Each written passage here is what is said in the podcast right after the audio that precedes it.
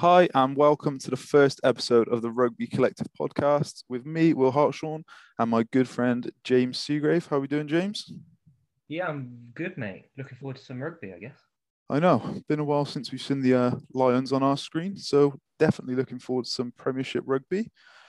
Um, here at the Rugby Collective, we're going to be looking at mainly Gallagher Premiership, but when Six Nations and Rugby World Cup come around, we will definitely be doing some content on those two. Um, so what we're going to do first is we're going to look at a bit of recruitment. Um, so I know James has got a couple of names on his list that he's excited to see uh, next season. Yeah, well, new season, new players, isn't it? So got quite a lot of recruitment. I don't know, some of it's more out, outgoings than ingoings I'm looking at, I think. Yeah, but for sure. I think one of the big ones, you're looking at your tens that are coming in, and you're looking at, for Gloucester, you've got Adam Hastings, and, wow. Since they lost Cipriani, has they had a player to step in like that? I guess not. Yeah, I'd agree. I think it's going to be interesting as well with Hastings because obviously he had quite a large injury last season. Um, yeah. So he's a while out of rugby. He came in and played mainly fullback um, over in Scotland. He also got so, a couple of red cards, didn't he? Yeah, yeah, he did. So it's going to be interesting. I, I know I, I went to watch... Um, the pre-season game against Ealing at Kingsholm, just gone. Read his first few minutes for Kingsholm, uh, for um, at Kingsholm for Gloucester. um, and yeah, I don't think he quite had the impact that he wanted to have on the game. Um, but that's probably to be expected with the. Yeah, uh, I think sometimes when you've got players like that, it's try a bit trying too hard, isn't it? You're trying yeah. to make an impact. He was a sub, wasn't he?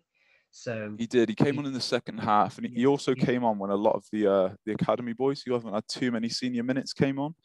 Yeah, so he's coming trying to make a big impact. You start overplaying, don't you?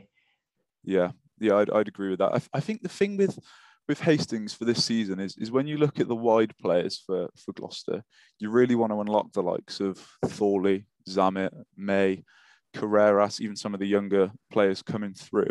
All really exciting out wide, and we haven't really had a player to to, to really spread that ball out wide. So yeah, you almost need like a facilitator rather than a player. You don't need a, um, a, a Marcus Smith almost who's going to run the game like and make everything. You just need someone who can get the ball to those star players. And yeah, definitely. And I'd say Gloucester have quite a bit of decent players through through the centres as well. You look at Atkinson and, and Harris, and Harris specifically had a unbelievable year last year, really. Um, yeah. Although you would look at potentially his strongest suit is his defence rather than his attack. Yeah, but, that is that is true. But, that is true. Yeah, I think, and that the and again, you could look at them and say, are they the players that are going to allow you the ball to go out to the wingers? Because you look at Atkinson, even twelve trees, they all like a bit of a truck up, don't they? They're not necessarily the yeah. players who are going to pass out. Yeah, I, I get that, especially when you mention Atkinson now. I think one of Atkinson's main skills is is driving the line and knowing when to step in and then, then give the offload. I think one of Gloucester's biggest issues with that is it was often someone, mainly like a prop. I remember a lot last season that that Atkinson would make a great break, look for the offload, and it was Val Rapava-Ruskin on his own trying to run the support line. And and that's not always going to be your your best friend, especially when you could have had a sort of a, a quick scrum half, or maybe maybe Harris sort of sat outside waiting for that ball. But but no, I, I agree. I think Hastings definitely going to be one to watch this this season. Yeah, um, you also look at so Bath. Well, technically, Cipriani came in last year, but I don't think he actually played, or if he did, he played like one game. Um, yeah. So he's going to be a big one for Bath. Uh, I mean, he's not going to get a great reception from the Gloucester fans, I can imagine. But, um, yeah, bringing him in, Priestland's just left. So he he they're going to have to really change it. The game where Priestland was much more of a steady, a bit more of a facilitator, as you said. He'll do the kicks, he'll, but he's not going to create too much, where Cipriani, at his best, is arguably one of the best ends in the world. So. Yeah, and I, I think what when Cipriani plays, he plays his best rugby when he has full control over that back line. Mm. And I suppose it depends really on on how much freedom Bath are going to give him, really, because you, well, Bath are I one of those sides where you look at it, you look at the, the the actual roster and the team sheets that they're putting out, and they have a pretty incredible, incredible oh, squad, yeah. really. For me, Bath are possibly one of the biggest underachievers. I mean, it's a big statement to say in our first podcast, but... Um, yeah. Going to lose a few Bath uh, fans on that one. When you look at their back line, they've got half of England's back line in, that, in yeah. there, and, and all, all players who've been capped previously. So they've got all the makings of a very, very strong team, and then they never seem to quite click. Or or maybe that is the problem. They have almost too many internationals. When it comes to the Six Nations, Autumn Internationals, they lose too many players. I'm not sure. But um, I suppose you oh, could look at it. That is a very smart bit of business. Bring in someone like Cipriani, who they know at full flight can be one of the best tens in the world, really. Um, and obviously isn't going to be tied up to any international duties. So that's true. Hopefully well, we'll be sticking around. Cipriani is, as you saw pretty much at his Was it there at Gloucester for two seasons, I think? And I think you saw one. Yeah, two, two in a game, I think. Two in a bit, yeah. But he was there first season, Premiership Player of the Season, second season, the wheels came off. And yeah. I know there were some external factors to that, but he he went from the best player in the league to you you would back most year academy tends to do better than what he was doing. I think it was against Quinns where he threw about three intercepts in exactly the same fashion. Um, yeah. Self-destruct mode, so you would worry, I think.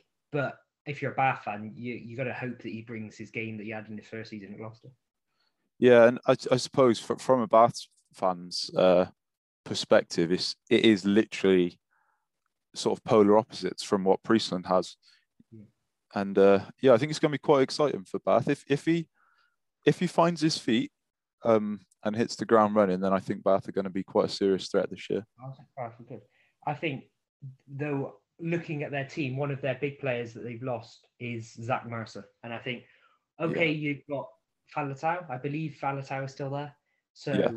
may not feel that initial, but I, for me, he was one of the leading players for their team, a bit big person out in the um, changing room. He's come through the academy.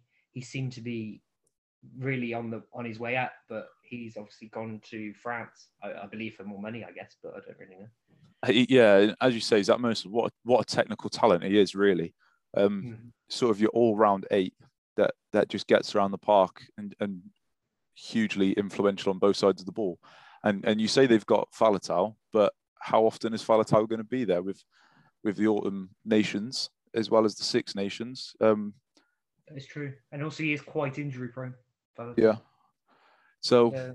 going to be an interesting time for Bath in that in that respect. But yeah, I, I agree. I think Cipriani's a smart bit of business. Oh yeah, sorry, I was just going to say they also lost Elliot Stooke, who was a, not a flashy um, second row at all, but he's he's a quite a big unit, does the hard work, and you, if you lose a couple of your big guys in the engine room, you might struggle a bit more.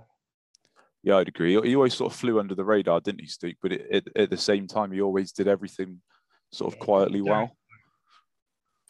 Um, yeah, I think I think they are going to be a team to watch. But how often do we say that at starts of seasons when you look at Bath and say they've got yeah. a cracking squad, but are they going to be able to utilise it?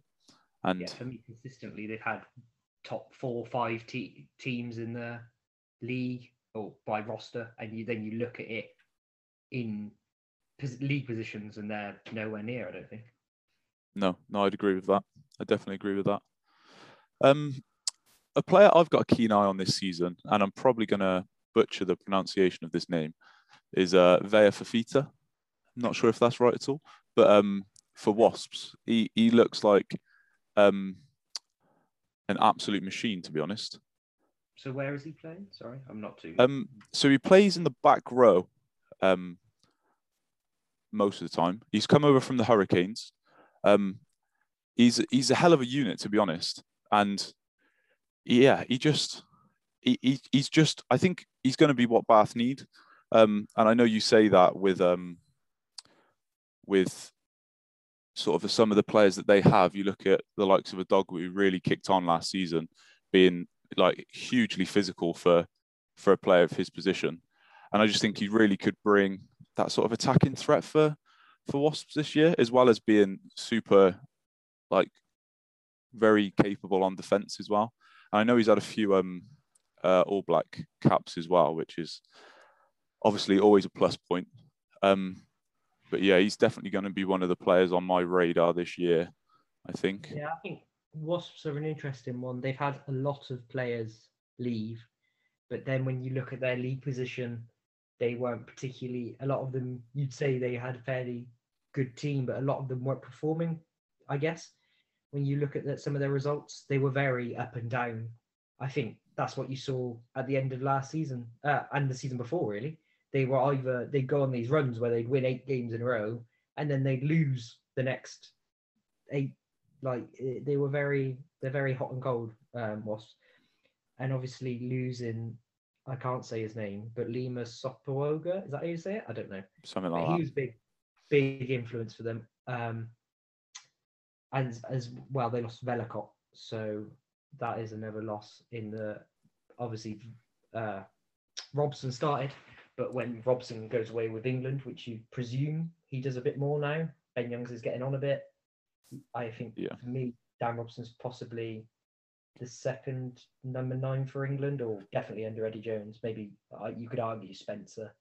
But well, you could also, also argue Randall, really, coming into this year. Yeah, you could. Um, but I think, for me, Eddie Jones, I mean, I've got a lot of... the England team, where it is, you could go on all day. But I think... you can't I mean, really predict it, can you, to be Dan honest? Dan Robson's probably Eddie Jones's second number nine behind Ben Young. You'd think so. You definitely think so. And I think I think on the topic of Wasps as well, we just spoke about Elliot Stooke um, for Bath, obviously going into the Wasps side now. Um, could be one of those players that that continues what he did at Bath and just quietly puts in those good performances. And I always find when, when I watch Elliot Stooke, he's always been a bit of a, a disruptor. He always just gets himself in the way to to make a nuisance of himself. Player to come up against him. Yeah, he's just one of those... sort of a, a bit of a gritty player that just just gets the he just wins things and and sort of gets gets his own team on, on the front foot, which I think is a a massive thing really in, in today's game. Yeah, um, I think I, you look at Hugard going there because yeah. I think what he's done for Worcester for the last several years, he's really shone at nine in a at times very weak team, and he's he's single-handedly helped them push up the league. So I think when you look at Hugard going there, that could be a big one. And especially, as we said, with Robson potentially being away big chunks of time. Yeah. And I, I think to sort of segue a little bit, um, you look at Hugard and what, what influence he's going to have on Wasps. But I think when you're you're looking at him, I think you you should really look at the, the sort of detrimental effect they're going to have on Worcester by leaving. Um, yeah. And as you say, really was one of the spotlight players for them. Um, in recent times when they, they didn't really have an awful lot to celebrate. But um, yeah, on the topic of Worcester, I think I think we could probably agree that they've won this this recruitment uh, period. Um, well, I think when you look at their team and where they were, I, I think they won against Irish on the first game of last season, and then they never won another game on the pitch. I might be wrong, but I believe that's correct. Yeah, so I, I think you are correct, yeah. They needed the reinforcements, but as we were talking about nines, yeah, Willie Hines from Gloucester, I think, is a smart bit of business. He brings a lot of experience. Obviously, he's played for England, um, and yeah, he he can c- completely control a game. He's slightly different player to Hugard, but he's not going to be as explosive or sniping. But he can control your game if you want a box kick. And yeah, that sort of thing. He's going to be your man, really. Yeah, I'd agree, and I, I think they've they've perfected this season in terms of recruitment with signing your players like Willie Hines, and you've also got Scott Baldwin, which I think is massive after the season that he's just had for for Quinns, and someone like that is going to bring so much on the pitch, but also a lot off the pitch as well. Um, yeah, Matt Garvey as well, another one who's yeah. vastly experienced in the Premiership. Yeah, I think I think for me, one of the interesting ones, obviously you've got to mention Duane van der Merwe and um, Rory Sutherland after both having pretty amazing years, really, and uh, both getting their first Lions caps, which is van der Merwe a hell of an for, achievement. For Worcester is unbelievable. How I'm not really sure how they managed to get that, although a lot of players seem to be getting trying to get out of Scotland. But um, yeah, getting that is a big, big marquee signing. I think that that potentially led to other signings because once you've got that big name in, people start to take a bit more notice. Yeah, I agree. And I, I'm not sure how much he's going to play this season. And I suppose that that will be reflected within the price as well, um, that they're paying for him. Um, mm. But I think they're going to be spending a lot of money on someone that, that's not going to play too much. But when he does play, you're almost guaranteed that he's going to have have an impact on, on the game, and he's going to get you tries, and he's going to he's going to set you up on a lot of uh, a lot of chances as well. And I, I think you look at Owen Williams, who's probably going to be the starting ten. Um, obviously a great player, never really had too much spotlight, but he, he's had some good good games for Leicester, had some good games in, in a Gloucester shirt too, um, and he's coming back to the Premiership. And then you, you've got someone like um, Ollie Lawrence, who's obviously a hugely exciting talent coming through in the centre. And I just think that link up with then Van der Merwe outside of them as well, I, I think that's going to be a hell of a oh, hell of an problem. With that, you can run Ollie Lawrence up at a short line and Van der Merwe at the back. The defence aren't going to have a clue because they want to. They're going to have to be. They're going to have to try and get a hit on one of them. And they're not going to have a clue. It's very difficult to defend two big guys like that running at you. I think they'll, if they can get it right, they'll really help to complement each other and improve both their games. Yeah, yeah, I, I'd agree with that. And, and also on the on the uh, on the topic of sort of running a, a short lines through as well, they've they've just signed that Sione. Again, I can't really pronounce this name, but Sione Vailanu, um, who is uh, just a fantastic um, line runner as well. And that's going to cause so much space out wide for, for those players to really um, do some damage. And I think that's going to be a hell of an attacking option. I think that'd be the problem for them, is looking at if Owen Williams is their starting ten, which with Duncan Weir leaving, looks like it could be the way. Duncan, for me, Duncan Weir might add a bit more Um, to that position, and also they've lost Chris Pennell, who's been there for years, so, and he's always offered something to their back line. So I think yeah, he's, I definitely agree with that. Fullback, so, but they've got an interesting team. I mean, it'll be they were quite a long way bottom last year, and obviously there's still no relegation, so they probably won't be fussed this year too much, as long as they start rebuild, keep rebuilding. But it'll be interesting to see if they can start to cl- try and close that gap. I think it'd be interesting to see on that point as well, because I kind of over, overlooked the, the the no relegation thing. I think it'd be interesting to see the length of Van der Merwe's contract, because mm-hmm. if there's if it's only two years, perhaps I guess at the end of those two years, when he's guaranteed Premiership rugby. Um, And then he can sort of make his decision whether he wants to stay with the Warriors or whether he wants to move on. And realistically, there's going to be clubs all over the world in for in for a player like that. Um, yeah. So yeah, I, I think Worcester are a, a difficult team to to put your finger on this year. Um, yeah. Just as a little side point, what is your thoughts on relegation? As we're, we're going over it, that that relegation has been taken away. Um. That's, I, I go through different mindsets as we as we go along. Really, um, I think it's it's it's definitely got its pros and it's definitely got its cons. And I think for now, I'm not too against it, as long as it. Um, that I think there has to be some route for Championship clubs to to come up. And I, I know we're both looking at um, ins and outs across the Premiership, and how many how many players are you seeing here that have come up from from Championship sides. And if if you take the that promotion aspect out of it for them, then it really does, I think you will see a drop off in in players coming through those academies. Um however, I do like the idea of a, a, a bigger league. I think more rugby that we can watch is good, but I think we need to work that well with international fixtures, uh, with the player welfare, um so you're really getting the most out of all of your players without pushing them too far and, and sustaining uh, larger injuries. But um, yeah, I'm a bit fifty-fifty on it, to be honest, James. What, what's your thoughts on it? Yeah, I see. I just think it takes away something from the game. You look at last season, you look at your Newcastle's, Worcester's, Gloucester's, even, uh, okay, Wasps are fighting a bit for Europe, but you look at particularly those three, and with about four, five, six games left, they realistically knew they weren't going to get European rugby, like um, Champions Cup. So they realistically have nothing to play for. Like, it doesn't matter what you do.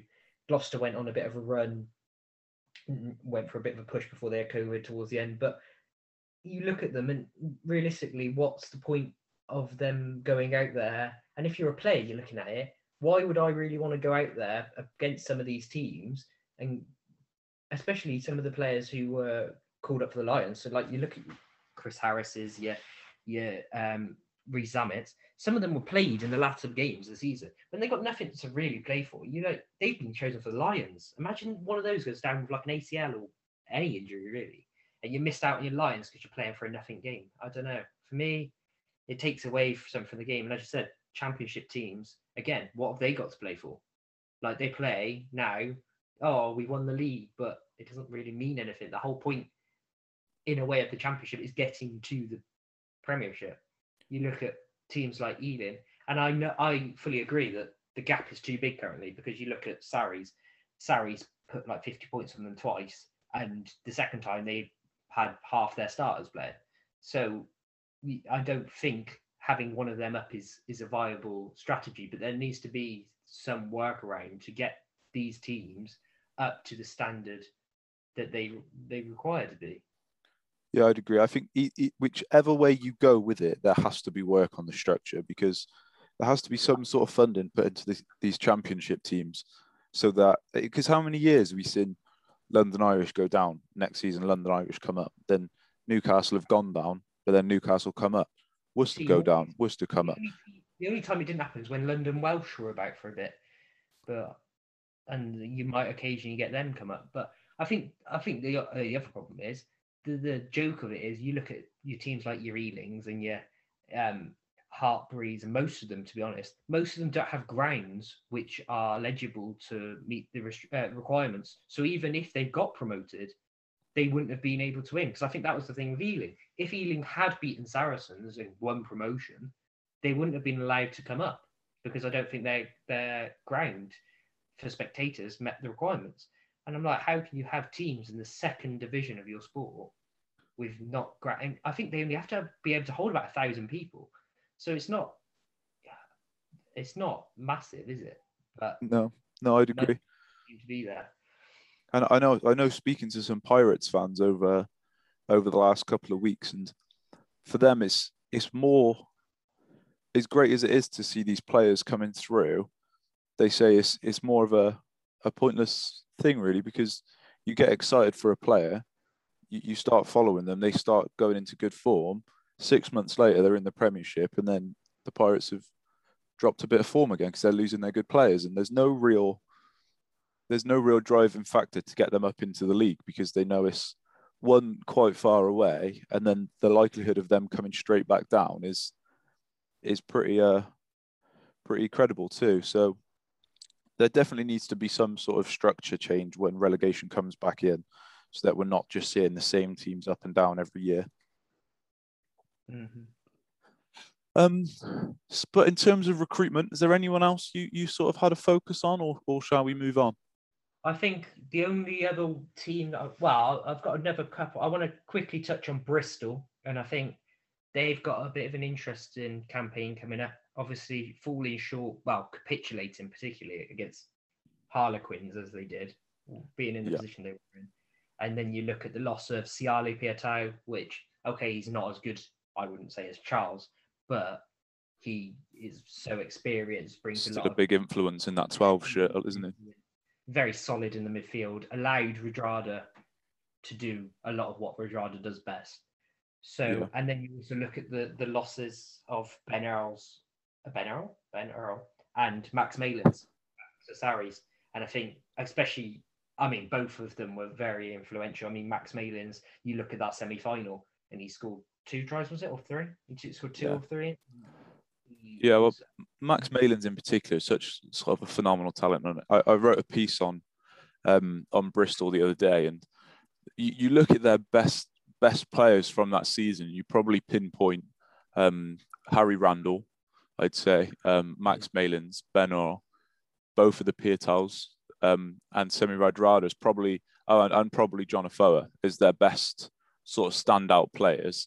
And then, and then you've lost some of your most influential players there and not yeah. really brought too many massive names in. I think, um, Sheedy is a big one as well. Sheedy played. Yeah, uh, yeah, I, I like Sheedy as a player. I think, I think, I think Sheedy fits the. ten, I'd imagine. You carry on, sorry. Yeah, I was just saying. I reckon he'll be Wales ten before long, though. Yeah, I, I, I think it's, it'd be hard to argue that point, really, with Sheedy. Um, I, I don't think there's many players that fit fit the Bristol team quite as well as Sheedy does. Um, mm. He sort of has as much freedom as as he'd want. Um, but yeah, I think Bristol. I, I, there's no doubt in my mind that Bristol are going to be within the top the top teams fighting for playoff playoffs again this year. There's there's no doubt in my mind about that. But I don't think they're quite going to have the same impact as as perhaps they did this year with with losing some of those players. Um, and I, th I think maybe it'll be Sale that overtake them, because um, obviously they've just got masses of of talent that isn't going to be lost through um, any of the yeah. the Six Nations, which is obviously something you really have to account for. Um,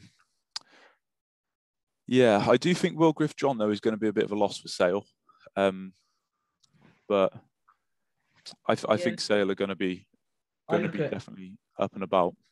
Tommy Taylor as well is a big one for me for Sale coming in. I've always rated him for years at Wasps. Good, solid hooker, does the basics, as an eye for a try. Yeah, um, similar player to, um, to, I can't pronounce his name either, Van der Merwe? Van der Merwe? Yeah. I think the, the blonde one. That's the one, yeah. Just scores absolute oh, I mean, tries for fun. Yeah, the South African one. They're both yeah. South African. Right, I'll, I'll stop now. runs basically runs over people at any given opportunity, and and loves a loves a running try. Um, but yeah, I'd say moving on from. Oh, actually, wait. I, one more player I do want to um, focus in on is if we look at Northampton Saints, because I actually think they've had quite a underrated um, recruitment this year. Um, but I think that um, Frank Lamani is going to be good, but more importantly, Joano Augustus um, has come over from the Stormers, and he is an absolute man mountain, um, absolutely shredded. I just feel like he's going to be, he, he's definitely going to be a problem for anyone who plays him, really. He, he looks a serious, serious player, and uh, yeah. combined with a lot of the other Northampton players. Sorry, they have a lot of bulk in that pack as it is, with like your Ribbons and, and the like, uh, Taimana Harrison, uh, Ledlam. They have quite a bit of bulk in there, and they like to bully teams as it is. Yeah. Naivara on the wing. Isn't Naivara still there? I believe he is. Yeah. So I think on, on um, Ludlam as well, I think Ludlam being appointed as uh, skipper for the season is a great appointment as well. I think uh, I think he's really going to relish in that role, and similar to, um, to what we saw Ludlow do. I know very similar names at Gloucester, but once they get that captaincy, and Ellis Genge with the England camp, when, once you get that captaincy, you, a lot of these players tend to make that step up, and I, I can yeah. see him being one of those players that that really step up this year. Could um, I just touch on Quinns before we move on, though? Absolutely. Okay. I think Hugh Jones coming in. Obviously, if you've watched a bit of what he can do for Scotland, he can really rip teams apart. He's done it to England a couple of times where he's just scored tries from nothing. And whether you debate whether that's bad tackling or good attacking play, he's still scored the tries. So it doesn't really matter. Um, and also they brought in Tommaso Allen, the Italian fly half, um, which, again, debating on whether Marcus Smith's going to be in the England squad or not. But if he is, Tommy Allen's a good player to have as your backup ten. Yeah. All right, he's never really done too well, you wouldn't say, in the Six Nations if you look at it from an outside, but if you look at the Italian team, is that his fault or is that what's what's around him? Yeah, and especially with Garbisi sort of being the first choice now for for Italy, Tommaso Allen's space in that side isn't as guaranteed as it has been in recent years. Mm-hmm. Um, so if he stays around when, well, as you say, if Marcus Smith goes off, then I think that is going to be a pretty pretty smart bit of business. I think on the topic of Hugh Jones, though, is what what do you do with um, um, with Joe Marchant? Is is Joe Marchant going to start in that thirteen shirt still, or do you move him across to the wing? Um, do you keep Hugh Jones as a replacement? as a sort of replacement because they had quite a lot of injuries. Um, and especially now, maybe you look at the Nathan Earl leaving and going to Newcastle. To be honest, though, I, I think Nathan Earl leaving is probably to make space for Lewis Liner and Caden Murley, who are just yeah. outstanding Mark, seasons. There, I don't know. It it will be interesting because for me, Marchant is a very underrated player. I think he's he's very very solid, but he couldn't. I think he struggled a bit maybe last season because he he was thirteen wing thirteen. He couldn't really get a position and stay settled. And quite often, halfway through games, you'd end up switching from the wing to um to centre or vice versa. So I think he struggled a bit maybe, but it'll be interesting to see where Hugh Jones fits in. Yeah, yeah, I, I'd agree because I, I definitely don't think Hugh Jones is a has been bought in as a reserve player or a bench no. player. I think he's he's absolutely first team quality, and most teams that he walks into will Mark, be. Mark will, yeah, Hugh Jones is going to be. Wow, that is exciting. Fun for Quinn fans, not so fun for anybody else, I don't think. Yeah, especially with the attacking play that that Quinns produce. Um, yeah, could be very interesting. Um, but yeah, I think moving on from recruitment for, for this year, um, I think it is time for the, the horrible task of our season predictions. Um, how you predict anything outside of the top four is, is I think, is just incredibly tough. Yeah, for me, I've managed to, it's almost like chunks, I think, and I might get destroyed for these chunks by yeah. you. Yeah, yeah, first podcast and we offend everyone in yeah, uh, yeah. Everyone in the rugby world. Yeah. Well, I think the top five, I've got the top five, and then from sixth down to ten was very tight. Yeah. And then bottom three, I think, are probably the bottom three. But then you never know. You look at it, and the start of last season, Gloucester lost like one one in ten or something. And the, so they were bottom, looked like they were going to finish bottom, and there was relegation on at the time. So it was all it it all very much changed, but I think I I know roughly what I'm going to do. Do you want to start from the bottom or the top? I say if we go we go from the top because I'd say that's that's top. With a little bit of changes. No, I, think I think bottom up. Yeah, if you want to go from the bottom, you, you start off with with uh, bottom then. So for me, and I know we praised a lot of what they did in. in bringing in players, but I still think Worcester are going to be bottom. I think you look at the gap, they won one game last season. And for me, the gap's too big. As we said, Van der Merwe could be away a lot, which is a big miss for them. Um, yeah. And I just can't see them really closing that gap enough. I think they might be stronger this year than they were last year, because last year, let's be honest, they were pretty abysmal. But yeah, I just think they're going to be bottom. I've, it's really hard to argue against that because obviously what we saw from them last season, I don't think we ever really saw the top the top level of rugby that that would be competing with with everyone in the league. Um, yeah. But then also, if you look at the second half of the season for Falcons, I think yeah. that was also some pretty rough rugby. Um, But I feel, I feel like maybe the difference between the Falcons and Worcester are you have Falcons have got a little bit of grit about them. They, they, they've seen out some games this year, and especially at the start of the season, they, they proved to be a real tough place to go.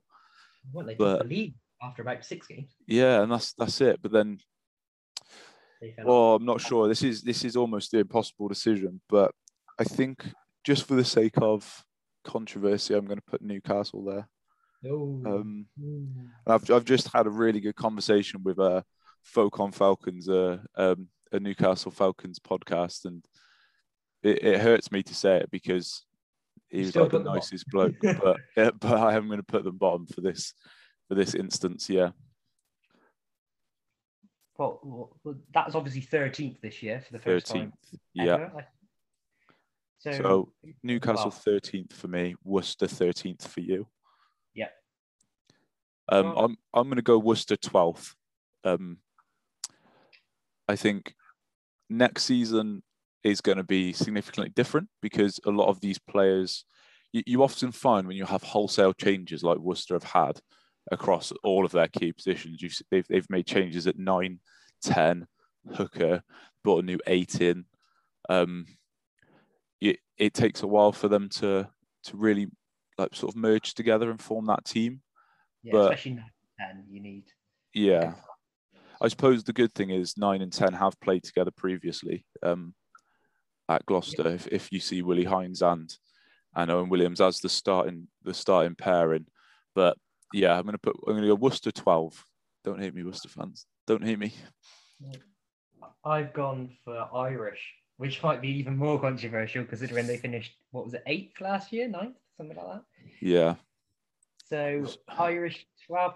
I mean, for me, they weren't ever as strong as it seemed in a way. I feel that sounds. I think I feel like a lot of teams played down to their level. I mean, that sounds horrendously bad for Irish, and I do quite like a few of their players, but I just don't know. I don't know. I might be wrong with the Brentford, the new Brentford Stadium. When they get a few more fans in there and a bit, bit, bit behind them, they might be good. But you look at the players they lost, and I mean, Blair Cowan is the one that stands out for me. You look at Blair Cowan, he was their leader. I don't know if he was captain, but he was the leader there. And I think losing him could be a big, a big shock to the system potentially, because he's been there for years through thick and thin. So yeah, that's it. Irish. The good thing is about Irish is they do have a hugely experienced pack. And even though Cowan is obviously going to be massively missed, and I know from speaking to some Irish fans that, that they're pretty gutted about him going. Um, as you, as you would be with a player that's that's been away uh, at your club for that long, putting in yeah. consist. I don't think you ever see Blair Cowan really drop in in his uh, level of performance. But I think the bad thing for Blair Cowan is is that one uh, one clip of him getting absolutely munched by Tuolangi, and I think that that has kind of haunted Blair Cowan's career, and it's a bit it's a bit sad really, because he's a very good player, very solid player, but that one clip is is one of the best tackles I've seen, and he gets absolutely destroyed. Who hasn't though? Who hasn't been destroyed by Tuolangi at some point in their career? It's true, but not even Manu. Good. Just the, the whole selection of Tuolangi yeah. so, have, have smashed probably ninety percent of the league, I'd say. Yeah. So then we go to eleventh. I've gone Irish at eleventh. Um, See, I've... Oh, sorry. Similar reasons for what we just spoke about, um, but I do think they're going to have slight more experience, and and it, even outside of the pack, you look at sort of your your Hassel Collins, who's a fantastic player, your Curtis Rona looks to be good, and I think the thing is they've got such a solid game plan of if they give away a penalty, Paddy Jackson will nudge it straight into the corner, and then they've got a very strong maul with a load of experience forwards, and this yeah. sort of the Exeter way, but it's it's a tough. Tui Sui, Tui Sua, whatever he's called. Mate, not Tui Sui is probably one of the best ball carriers in the league, but most importantly, probably the best beard in the league, competing with Gary Graham. But like, and also, I like Bill Meeks. I mean, I haven't seen him do too much Irish, but he was very good for Gloucester. He was good. He's gone now, though, hasn't he? Has he? He's, um, I don't know. He's over playing for the uh, Gilatinis now in uh, in the. Uh, U S, and he just won the league with them. I think he only had a six-month deal at the start of the uh, London Irish season, but but yeah, I think he actually got Player of the Season over in America. So he's yeah, he's made well, stamped in as a mark. What he did for Leicester at certain points, and he was an animal. Uh, so I'm going to go for Newcastle in eleventh, and I think a lot of it is because of the grit. I think the the fall off in performance is shocking from last season. Like I don't know what really happened there, but yeah, the fall off was was a bit of a worry, but I think you look at their team, very solid. I think I was there um, at Twickenham recently for the Canada-England game. You look at Adam Radwan in that game; he was electric. He's very fast. Kind of reminds you of a Rhys Sammet sort of player. Um, he looks exciting, and then you also look at they brought in Mike Brown, obviously mega experienced and good, very good on his day. You look at Nathan Earl, adds a bit more pace on the wing. And they've also brought in Ollie Lindsay-Haig, who anyone who watches the Sevens or knows about Sevens knows he's he's on a short-term deal, but he's been brought in and he can add a lot into their back line. Whether he plays or not, that's remains to be seen, but I think he'll offer something if he does play. So, yeah, yeah. I think if you add that spark a bit to their to their back line, and they've got gritty, I think they could be better, but I still think eleventh is where they're going to be at. Yeah, I, I think they're a massive work in progress, aren't they? Really, as you say, they've got a load of grit in the in the in the pack, but trying to make that sort of get that spark, because they do have exciting players in that back line. Um, yeah. You look at, I know he's a bit older now, but you look at the impact that um, Burrell can have on the team. Um, yeah. It, yeah. yeah, they do have that spark. They just need to ignite it, I think, and really, really kick on in the backs rather than the forwards. Um, and just get a bit more of an all-round game, because they can. I think maybe that was where they went wrong. At the start of the season, they were a bit of an unknown quantity. Um, mm-hmm. And then towards the end, they got a little bit predictable with just grinding out with the forwards, and and then teams started to uh, make them pay for that. Yeah. But um, moving to tenth, I'll let you well, go first. I'll go first, or you'll go first? Sorry. You, you go first. I'll let you go first. So, like, the bottom three, that was like, I kind of think they're kind of set. I'm not exactly sure which order, but I think they'll be the bottom three. Well, yeah, we we both had Newcastle, Worcester, Irish, didn't we? So. Yeah, they, they for me. And then it's, shall I list the teams that are in the group above? And yeah. I won't list the order, but so for me, the next group above is Leicester, Northampton, Wasps, Gloucester, and Bath. That's, yeah, we, we are very much on the same page go, yeah, going through me, this. I think they are, these teams are so difficult to predict. I think easily any of these could finish tenth, any of them could finish sixth. And I mean, any of them, if they have a good season, could potentially push for the top four, but I don't think they quite have it. And for me, I've got Wasps at tenth. Yeah, I've got the same. You look at what they've lost um, in Sopoaga, and you look at some of their players, they didn't have the best of seasons last season. And I don't know, Adogwu obviously did his A C L, I believe, last season. So I'm not, I don't know if so he's did back. Willis. Yeah, I'm not sure if uh, Adogwu's back immediately or not. But I mean, even when he comes back, will it be exactly there straight away? Probably not. It'll probably take him a while to get in, because he was seriously impressing me last season. Yeah, absolutely outrageous athlete, really, isn't he? He's just, yeah. I don't know if you remember the game where they they came to Kingsholm, and we were a silly amount of points clear, and then within about oh, six yeah. minutes, they took it back to within a try or, or something like that, and it was we, we yeah, we've about ten minutes left. They we, we were about twenty points clear or something, and then he scored two two tries in the last two mid two minutes basically. He's just an absolute crazy athlete. That he's not many players have that speed with that physicality at the same time. And I feel like that, especially coming through the thirteen channel, which he started to do a little bit more now. Yeah, yeah I feel like he's a he's a strong player. But but yeah, I, I agree with you there. Wasps at tenth for me. Um, will be an interesting one, because I do think they've recruited well. It's just consistency for Wasps, isn't it?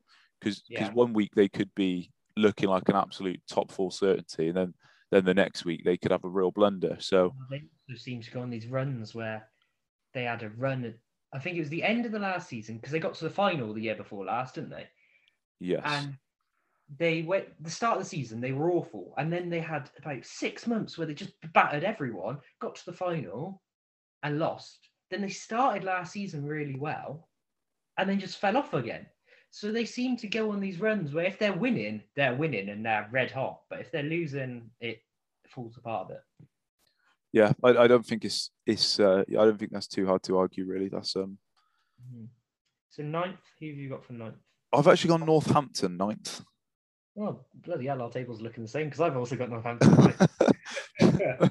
Mate, we should put a bet on. This is going. Uh, well, um, yeah, um, yeah. I, I think Northampton again is, as we said, it, from tenth to sixth. I think is so hard to really distinguish anyone, and it wouldn't surprise me if any of these teams finished anywhere within that bracket.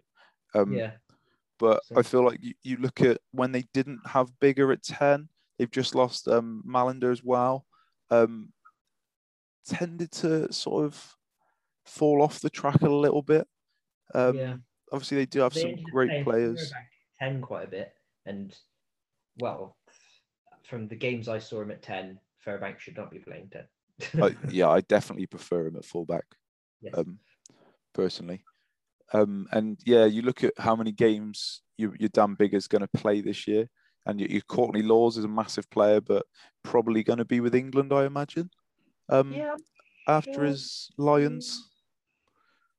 Yeah, well, yeah, because he was in the England squad before he got picked up his injury. So yeah, so yeah, an interesting one to lose. Um, yeah, yeah they seem to be very fifty fifty, a bit like Wasps. You turn up one day, they're amazing, batter you, then you turn up the next, and they get battered. It's very. I feel like all these teams have the capability. Of, uh, the, the that's part of the problem, and I think it'll be interesting to see whether this season with fans back, whether home and away becomes much more structured. Because last season it kind of didn't really matter, whereas this season, places like you look at your Walford Roads, your Kingsholms, yeah, they are big, heavy grounds to go to, and they're difficult places to go. Where you look at last season, and they were much easier. Obviously, some of them were still difficult.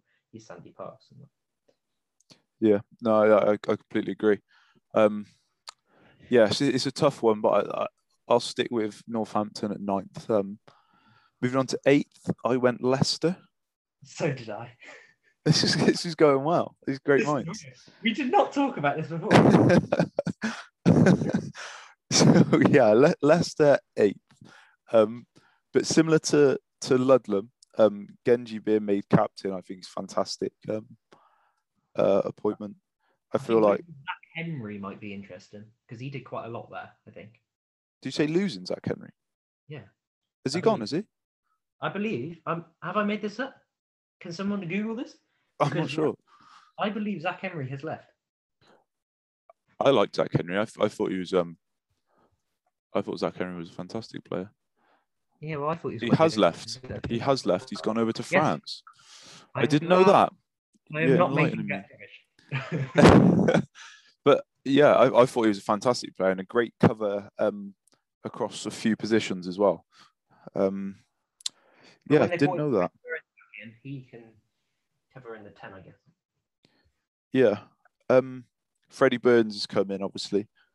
Um, Uh, yeah, as a, sorry, as a blast from the past, um, still can do, probably still do do some bits for him as well, I imagine, um, especially behind George Ford. And I suppose the the argument is, um, if Smith does get his call up, which I think we can all agree probably deserves.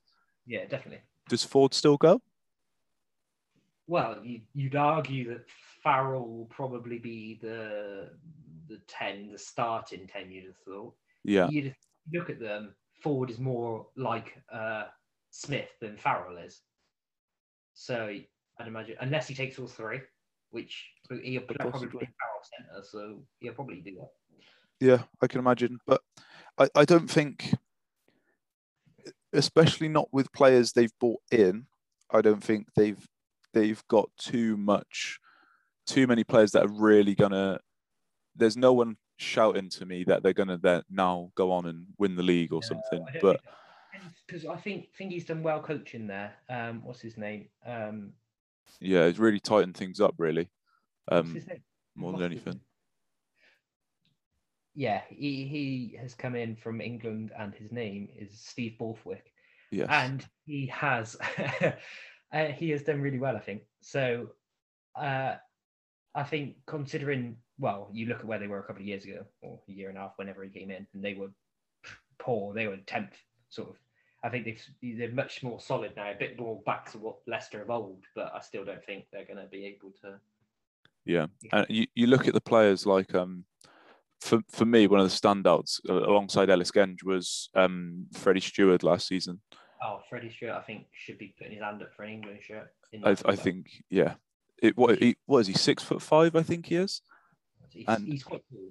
Just absolutely got absolute wheels as well. Um, yeah, he, he's a very good player, and I think you look at where England are with fullbacks, and I, you, there's not much competition out there. So I think for me, he'd be right up there for England already. The only thing that would concern me with sending him to an England camp is that we'd see him in like a six shirt or on the on the back of a scrum. That would. As we saw, I know when Thorley went to the England camp, and oh. the only pictures that came out of him in training was on the side of scrums, and and then he picked up an injury. Yeah, and that is that that is the risk you play when you when you send a player to England camp with Eddie Jones. You never quite know what they're going to do there. No. Um, but yeah, Leicester. Seventh. Um, for me, who have you gone for seventh? Actually, I've done the first. I've got Gloucester in at seventh. I've got, I've got Gloucester as well. At seventh. I feel like from their performances last year, what they were they were missing was a consistent ten. I think I don't think either Barton, Evans, or twelve trees when he played there were particularly bad as such. And I think especially Evans in play, you, you almost want to take a little bit of it, all of them, don't you? You want twelve trees' experience um, with Evans's in play ability, with his sort of the way he gets around the field and, and looks at his passes, um, merged with George Barton's kicking, which is, I think he missed one kick all season, which is unbelievable, really, for, for a player of his age. Yeah. Um, yeah, I think if you merged all of those together, then you'd have a you'd have the ten you want. But I think Hastings just brings such uh, just a bit more reassurance in that position, and I think that really could be the missing factor for Gloucester to kick on. Um, It'll be interesting because obviously Skivington came in and the results weren't great. He obviously kind of got saved almost, I would say, by the fact that the relegation was gone uh, because they, how the season started last year. What was it? First ten games, one win, something like that. Yeah, we did a reverse Newcastle. Newcastle yeah. had an unbelievable first half. Six, won six of the last ten. Who and, Newcastle? No. Oh, Gloucester. yeah, yeah. So Gloucester, yeah, play play ten, one one, and then played their uh, last two games. Worcester, Bath, which got called off because of COVID. Um, arguably favourites for those. Yes, definitely Worcester. You're looking at a win, and Gloucester Bath's always a tight game. So it was at Kingsholm, I believe. So you'd have kind of fancied Gloucester. So if they if they'd done that, both of them, you're looking at seven, eight out of twelve, and that's yeah. a very good end to the season. So you're looking at what they've built. If they can build, go kick on with that, it'll be interesting with a more set ten, because any any team that's playing three different tens, you've got to wonder how their structure is going to be. And I, I think if if Pelledri comes back as well and and yeah. recovers some of the form he had before his injury, that's that could obviously be massive. Exciting, isn't it? Yeah, yeah, that's very true. And he gives you so much more of an attacking. Well, attacking I think structure.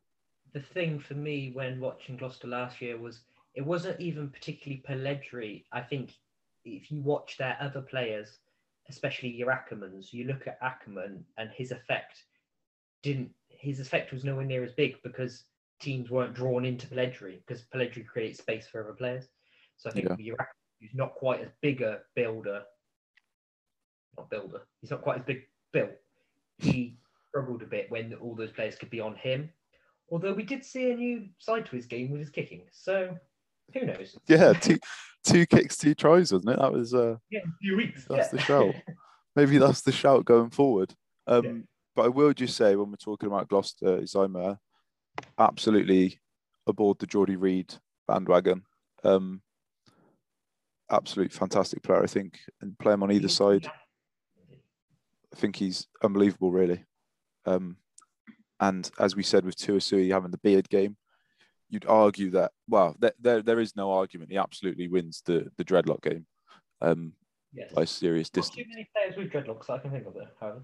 No, that's probably why he wins. But it is, I don't know if you've seen the picture of him at the end of that Ulster game um, where he had cut his head and his head strap was across his dreads and he looked like something out of Lord of the Rings running across the, the, the pitch at the end. And yeah, I think that moment he, he firmly became one of my favourite Gloucester players.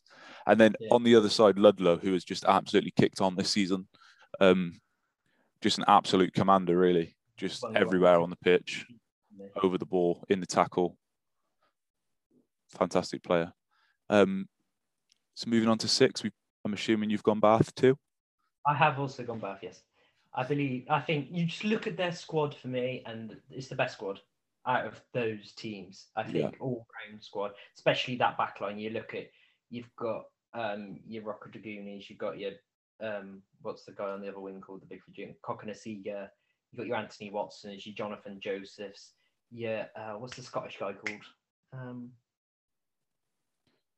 what's the Scottish centre called? Redpath. And I... if, if Cipriani can hook it all up, and with Ben Spencer, that is an unbelievable backline I've just named. Yeah, yeah, that is that is crazy. And I, I think if you look at Cipriani and the way he likes to play, I, f- I think it can really unlock um, Redpath this season. I know obviously he's had a fantastic year, just gone. Um, but with, with a lot of the Cipriani plays, if there's not a short ball for him to pick, he likes to go to his twelve as more of an extension yeah. of a ten rather than a line hitting ten. So if Redpath can take that ball wide, with Cipriani then reforming the pod round, I, th- I think Redpath can really have an unbelievable season this season. Um, for me, Kokonasiga, if he catches the ball, is one of oh, the yeah. best wingers in the world. He's just, that's his problem. Yeah, he is. He is. He is unbelievable talent, and when he gets sort of back fully fit and not not worrying about injury, he's got to be in the, the England conversation again, surely. Well, I think that's the problem Bath seem to have. You look at um, Jonathan Joseph, Anthony Watson, Kokonasiga, and Rocco Duguni. They all pick up quite a bit of in, quite a few injuries. Yeah, yeah, absolutely. Um, and as we said earlier, same with Falatao as well in the pack. Yeah. Um, so yeah, that nice to see that we've got exactly the same thoughts, ten through six. Mm-hmm. Um, I can imagine we'll be fairly similar top five, but fifth. Well, top five will be the same. Top five, anyway. Fifth in the same order, though. Oh, I don't know, but these five for me are the clear. I I believe these are the top five teams in the league as well. Uh, yeah, I don't think there's too much argument there, really. No, I don't think. I think. I think another one of those teams we just mentioned could have a really good season and push on to be finish maybe third, fourth, fifth. But I think there's a gap there, and I don't believe yeah. unless one of the teams has a really good season, they'll do it. I think all of those teams are capable of doing it, but. It, yeah, you, it's consistency, they, isn't it? I think that's the main I, word, tenth till sixth. I think the teams below have to have a good season, like a really good season, and the, the above teams have to have a poor season. Yeah, no, I'd agree. They both play their best. I feel there's still a gap. Yeah, I'd agree. Fifth, I've got a bit of a controversial one, though. I've, it, oh, really? Yeah, I think maybe. Who have you gone for? I've gone for the reigning champions. So have I. I've also oh. gone Quinns. Oh, we have got exactly the same idea. We, I've gone Quinns. Go on, explain. For me, I'm looking at it, and if you look at it, if I, I know I made that bit big, big, bold statement, which possibly isn't true, of Bath being the biggest underachievers, I think you look at the squad last season, and Quinns were the biggest overachievers. I think you look at the squads that Exeter, Sar- oh, well, not Saris because they weren't in the league, but Exeter, Sale, and Bristol had, and I think quite comfortably, Quinns. The names in that squad were just nowhere near.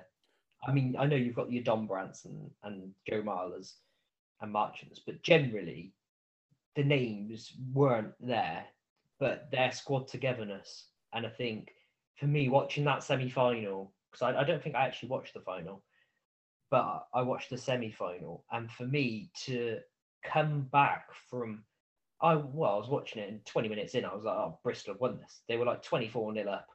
Flying, absolutely flying, like easily go. It was like it just looked so easy. Everything was so easy.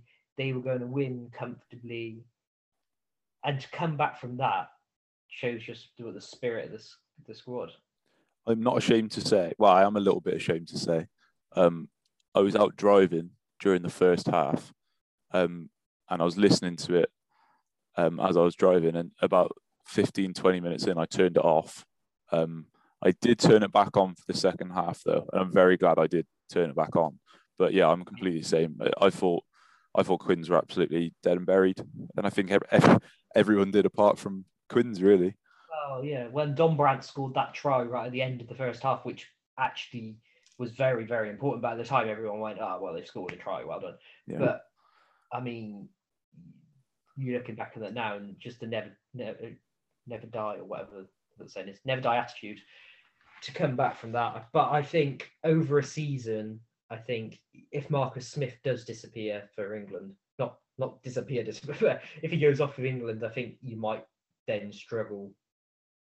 Um, so I, I, for me, fifth, and that's largely down to squad. And it's also, can they go again? They've done it now. Do you know what I mean? Yeah, they've had their underdog story.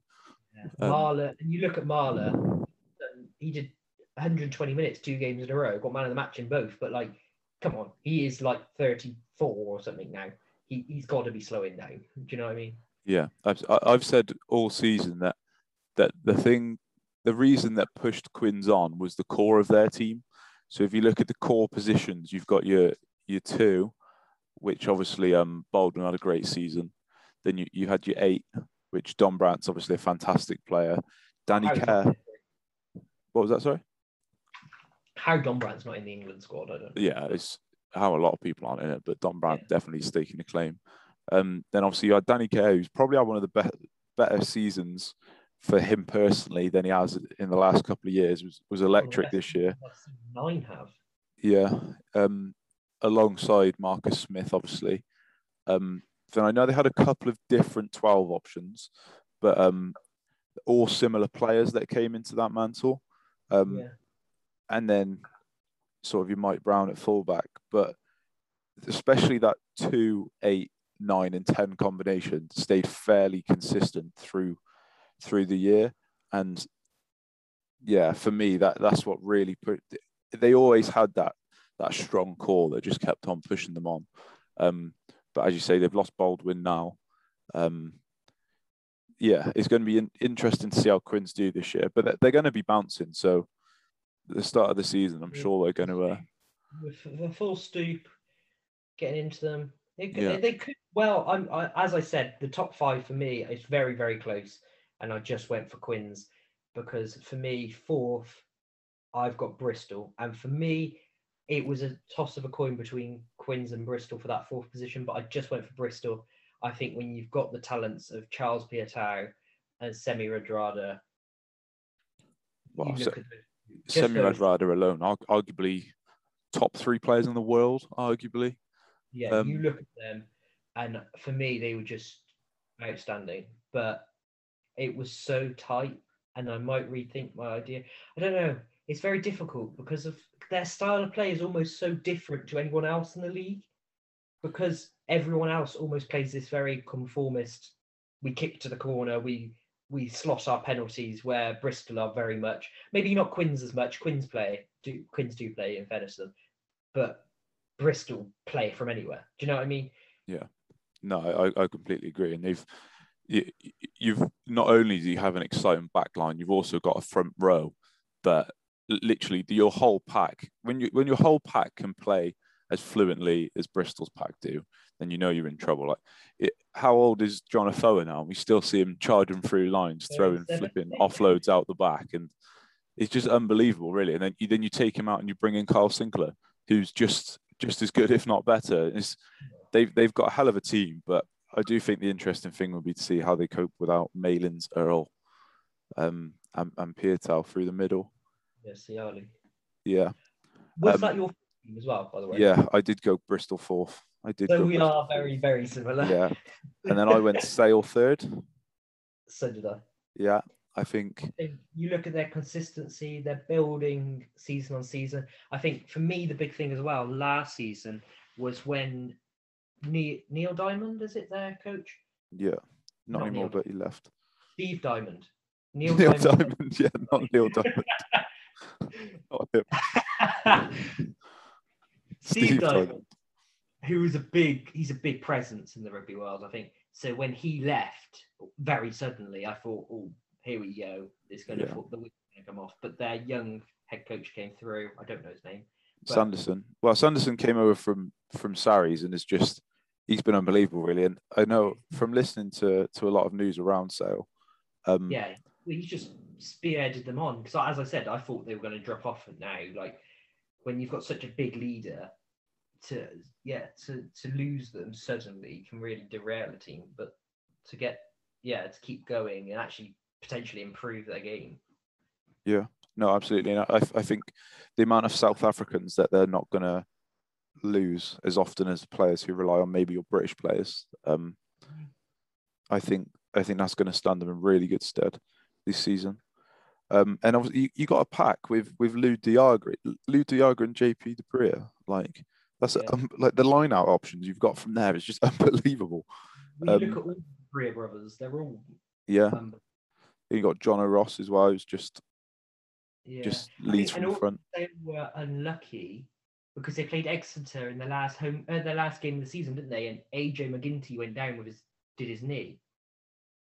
Yeah. Um, so then going into the playoffs, going into the playoffs without your ten, you're always going to struggle. So, and what a ten he is as well! Unbelievable season yeah, from from McGinty this year. He's been absolutely for, for me over the last couple of years. You always look at McGinty as just your like your reliable option, but last year he he really sort of turned the flare on as well. And I mean, we didn't have a backup, a bad backup, because Rob Dupree's Dupree isn't bad, but I think they they lost a lot of their spark with McGinty. Much stronger than he looks as well. You look at the red card he picked up um, against Gloucester again. Um, to pick up Val in the way he did was very impressive. Um, they are nasty though, aren't they? That's the one. They're completely the... against the rules and not a nice tackle at all, but cracking bit of strength there to pick him up from a... Also from possibly the biggest player we haven't spoken about for sale. If Tuolangi gets fit. Yeah, that it's a big if. If, yeah, it's, it's a massive if. It's always been a massive if. If Tuolangi is fit, for me, he's one, if not the best centre in the world. But he's never fit, so you can't label him that for me. But no, I'd, I'd completely agree. It, to see him fit would be amazing. If if he spent the whole season fit, it would be. Oh, it, it's one of the best. He yeah, it's one of the best players to watch, and he brings in so many eyes. And like, you'd arguably push Sale a little bit higher in the rankings. I'd say. I, I know I'd probably knock them up a, a spot. I don't um, think I would, because I think the top two are clear for me a little bit. Well, I've gone Saracens two and Exeter one. That is exactly what I've done. Yeah. So I think I was having some conversation with, with people on Twitter the other day, and um, some people were saying that they don't fancy Sarries to even get top four. They're, most of their internationals, well, most of their key players are internationals, I should say. Um, so you'll be losing them for quite a period. Um, there will be, they haven't played Premiership in a year, um, which is not going to help things. Uh, might take them a little bit longer to sort of settle in. But but for me personally, they've got enough talent in that squad to just go straight back into that top two. Look at who they were putting out in the Championship, because most of the time they didn't put out their first team. And that team is good enough to beat half the teams in the Premiership. Yeah. You look and, at you look at your Nick Ezekwe, he was playing for Northampton. You look, you as you said, Earls and Malins, or Earl and Malins, comes back in. They were both playing all season in the Premiership. And you think some of these players are stepping through that Malins and Earl weren't going to be playing before before um, before they went down. So these players are really going to step up, or not playing as much anyway, really going to step up. And then also you look at it, okay, they weren't playing as much, but Billy Vunipola, Mako Vunipola, Farrell, um, Daly, they were all, Atoja, all playing for England, and then most of them were playing for the Lions. So they've been playing at a high level anyway. Yeah, no, that that is true, yeah, but it's it's how much we're going to see them, I think, is the main, the main query, yeah, that, really. That could be a problem, but they always see... They, it's the same, it's a similar squad to it's always been, and they always seem to do all right. And what one player I've got my eye on this year, is I did a little ones to watch teams over on my, my Twitter at, uh, at Rugby Collective the other day, and uh, uh, um, Joel Kapoku, I think that's how you pronounce it, uh, second row, um, especially when Itoji comes back or next to Ezekwe, as you say, um, he looks like a, a really good second row option. Um, I think he's about six foot six, six foot seven ish.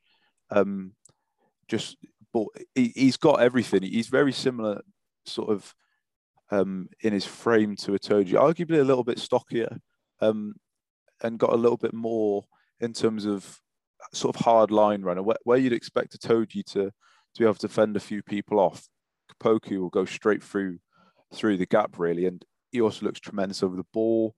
A real hard tackler as well.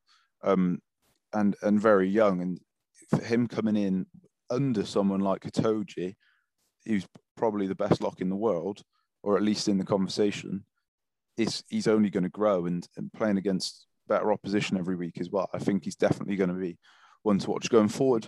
Problem for that second row spot outside Itoje, and it is the fact that last time they were in the Premiership, they had Will Skelton, who for me, Will Skelton, unbelievable. So anyone who comes in there has got a job to do to fill in that spot. But Whenever yeah, I think I, of Will Skelton, I just think of your man, just every time. Just call in your man every single time. But he, he scores a lot of tries. And I think for me, I've always had this, even before they went down and they had all the thing. For me, Exeter over a season, I know, didn't Bristol win the league last year? But generally, for me, Exeter over a season will win the season, I generally think, because they grind teams down, they get results, yeah. they win. But for me, Saracens is on the day. Do you know what I mean? They turn up. I always, like, over a season, I want. I feel Exeter win. On one given day, I generally feel Saracens will beat them, because I think Saracens have all the players to turn up on the day, turn it on, and on any given day, they can beat anyone. So are you backing Saracens to, to lift the trophy then? Exeter to finish top and then Saracens to lift the trophy? I, I don't know yet, but... That's we'll have that conversation on next week's pod then. Yeah, or maybe towards the end of the season when we know who's going to be in it. But uh, fair enough. But for me, yeah, Exeter, you look at what they do, they're just a machine. Rob Baxter's got them working. You know what they're going to do. I mean, Sam Simmons' scoring machine, wouldn't surprise me if he's top try scorer again this year because of the system he plays in. Uh, yeah, for me, they are lethal. They never seem to have too many internationals go off either, which for me is strange. The best team, well, over the last couple of years, they've been the best team in Europe, don't have many internationals. And whether that's Eddie Jones or other, I, I don't understand. They've got quality everywhere, and they've got like-for-like replacements everywhere as well. They've, they've you, you never, you never have to sacrifice a player for someone who's a completely different style. It's always, you've just got a consistent play style all the way through, don't you? And you look at your Henry Slades and, and your oh players. yeah, and Stuart Hoggs, and and then you even look at like Josh Hodge, sort of one of the academy boys coming through, who's just absolutely electric. Um, yeah. In fact, half the time I forget Stuart Hogg plays for Exeter still. Yeah. But they're just so good. You're just like, oh, they won. You don't, you, you like half the time with Exeter, you look at it, oh, they won. You don't even think. Do you know what I mean? You don't even think behind the result really, because most just expect of, it. Yeah, you, you just you got Johnny Gray obviously as well, um, and I really like what's his name on the wing, O'Flaherty. I, I yeah, just so under the radar. Just yeah. does bits every single week.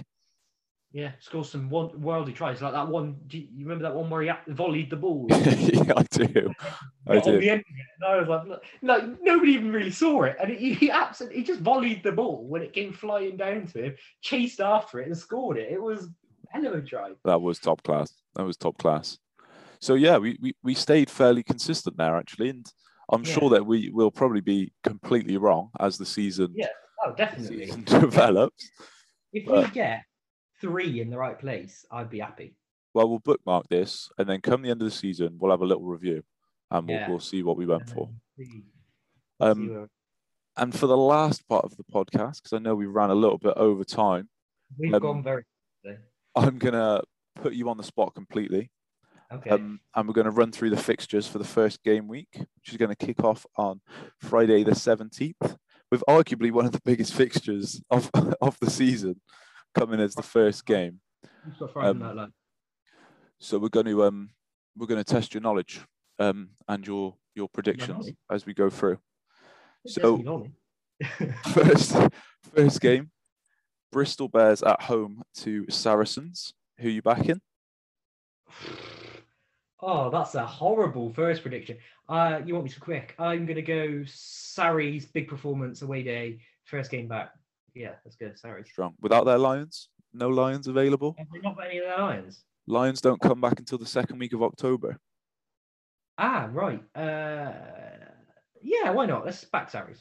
Back Sarries, okie doke. And we got Leicester at home to Exeter Chiefs. Oh, Exeter. I think that'd be too strong. Although this, this is the time of season to play them. I think playing them early before they get into their groove is the time of season. And Leicester in front of their home for. I'll go Exeter because I, if you do these predictions every week, I don't think I'll ever go against Exeter. But I wouldn't be surprised if Leicester turned them over. Okay, okay. Very sitting on the fence answer there, to yeah, be honest. Great, but, but we'll stick with it. Um, Northampton at home to Gloucester. I think it's very tight, gritty. Again, wouldn't be surprised either way. I'll go for Northampton, home advantage, Franklin Gardens. I'll go for Northampton. Yeah, it's, it's probably safe bet there, especially with first couple of games at home. Um, Worcester Warriors versus London Irish. Worcester at home. Worcester at home, yeah. Van der Merwe's not playing. Rory Sutherland's not playing. Um, I don't know. I, I don't know. This is one of those ones, basement game. Let's go Worcester at home. Yeah. I know I put them bottom, but Worcester. Worcester. Then we got Sale versus Bath. Sale being the home side. Uh, Sale, Sale, yeah, Sale. Strong. And then we've got Newcastle Falcons at home to Harlequins. Ooh. Tasty yeah. one, that, because you've got to remember that um, um, Harlequins will not have Marcus Smith. Oh, they won't. And it's a nasty place to go. Very nasty place to go. It is. Nobody likes going. Not Newcastle in general. No, no, not Newcastle. But for me, I'm going to go for... New... Who's their ten? Who's Quinn's ten without Marcus Smith? Potentially Tommaso Allen, I'm guessing. Oh, maybe. Uh, I'll go for... I'll, ah, I don't know. I don't know. I'll go for Newcastle. I really want to go back to that Leicester prediction. Right, Sam Simmons, I really do think. And Hogg, I think... Johnny Le- Hill's away as well, isn't he? So's Cohen Dickey.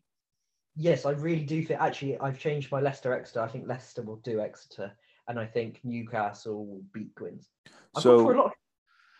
Oh, so to run through, you think that Saracens will take a victory over Bristol Bears. You think Leicester will beat Exeter. You think Northampton will beat Gloucester. Worcester will beat London Irish. Sale will beat Bath. And Newcastle will beat Harlequins. Yeah. Interesting. Although I'm not confident on any of those, so don't hold me to it. Well, we will review these on our second podcast. Um, and in the meantime, if you want to check out some more content, head over to at Rugby Collective on Twitter, Facebook and Instagram. And we will see you next time.